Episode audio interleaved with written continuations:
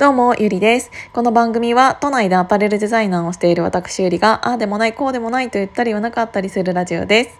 えー、今朝はね、えっ、ー、と、代々木上原にある、うん、塩っていう、えー、イタリアンの創作料理かな？屋さんに連れてっていただいたんです。で、私、このラジオを撮っている理由は、もう本当に感動したの。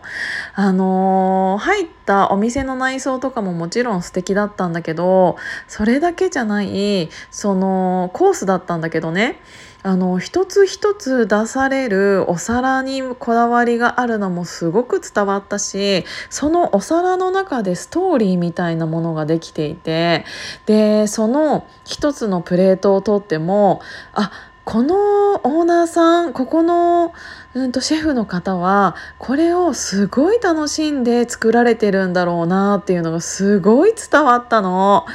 なんて言うんだろう。うーん。なんて言うんだろう。本当にプレート一つ見ただけで何これって思うぐらい写真撮りたくなるくらいなんか好きがすごく伝わってきたからもうなんかめっちゃ写真撮ったんだけどもう本当になんか可愛かった。でそのさうんとぶっちゃけ、えーと、今いろんなご飯屋さんがあってある程度の何て言うんだろう見た目は保証されてたりするじゃないですか。でおしゃれっぽく見せることなんてぶっちゃけ、えーと、誰でどこのお店だってしようと思ったらできる。なんだけど、うん、この塩さんはもう本当に別格で食べる前にめちゃくちゃ楽しんでで、えーと、口に入れた瞬間もそのうん見た目に劣らない美味しさ劣らないどころかめちゃくちゃ上に来るみたいな。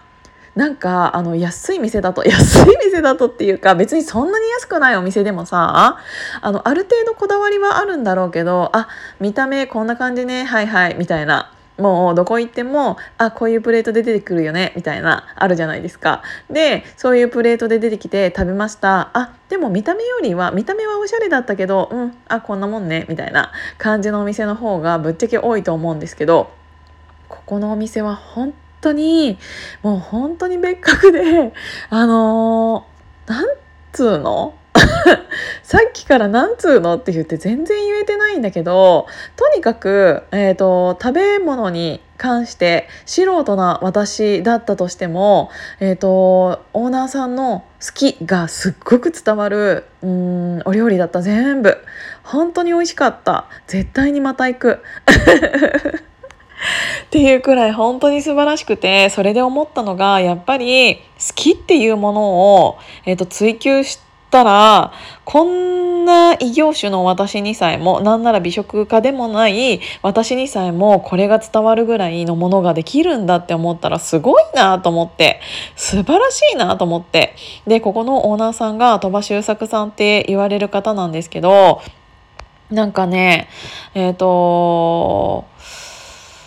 32歳になってから、えっ、ー、と、料理の、うん、業界に入られたっていう異色の方らしいんですね。でも、そこからだったとしても、こんなにも素晴らしいお料理が作れるんだっていうのは、すごく自分の中で刺激になったし、えっ、ー、と、その、うん、1万円、1万円じゃない、全然間違えた。えっ、ー、と、マヨネーズで3800円のマヨネーズとかも出さ出されていたらしいんですよ。本当に2021年の7月だからもう今だよね。でそれは予約だけで完売されたらしいんですけどなんかあのー、普通マヨネーズって、えーと、100g 換算したらキューピーマヨネーズだったらね90円ぐらいなんだって。なんだけど、うんと、そこのうん、鳥羽さんが作られたマヨネーズは、えーと 100g で1,000円する。だけどその値段が全然それ出してもいいって思えるぐらい私は買いたいなって思った。もう買えないけど。っていうぐらいもう本当にねあの美味しいからね好きが伝わってきちゃったんだよね。それを感じて私もこんな人になりたいなってすごく思った。やっぱり自分の好きを貫くためには値段のことなんてうーん最初に考えちゃダメだなって思ったしあの自分に自信が自分の出したものに自信があるのであればそれなりの価値、うん、それなりの値段をつけたとてちゃんと分かってくれる人は分かってくれるんだなっていうのをすごく感じただって私が分かったんだもんっていうのがすごく思ったので今日はこれをお話ししたかったの。なんかさあの美味しいだけのお店なんてぶっちゃけたくさんあるんだよ。であのなんなら美味しくない店なんてもっとたくさんあるじゃないですか。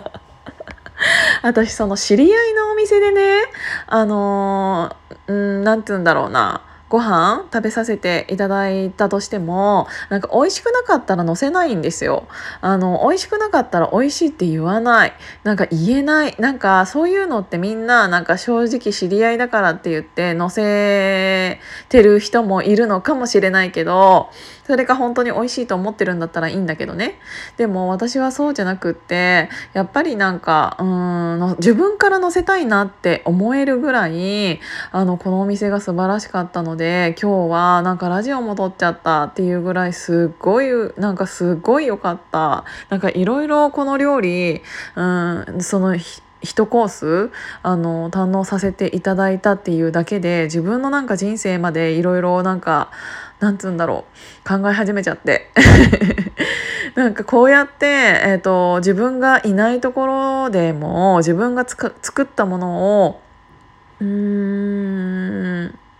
作ったものに対してこんなに感動してくれる人がいるなんてなんか嬉しいじゃん。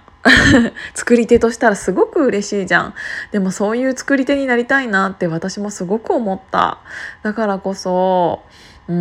ん今日のこの出会いはすごく良かったな。しかもその最後のねあのイタリアンって言っててもなんかその朝ごはんだったからっていうのもあるのかもしれないけど最後に和和食みたいなものがプレートでパンって出てきて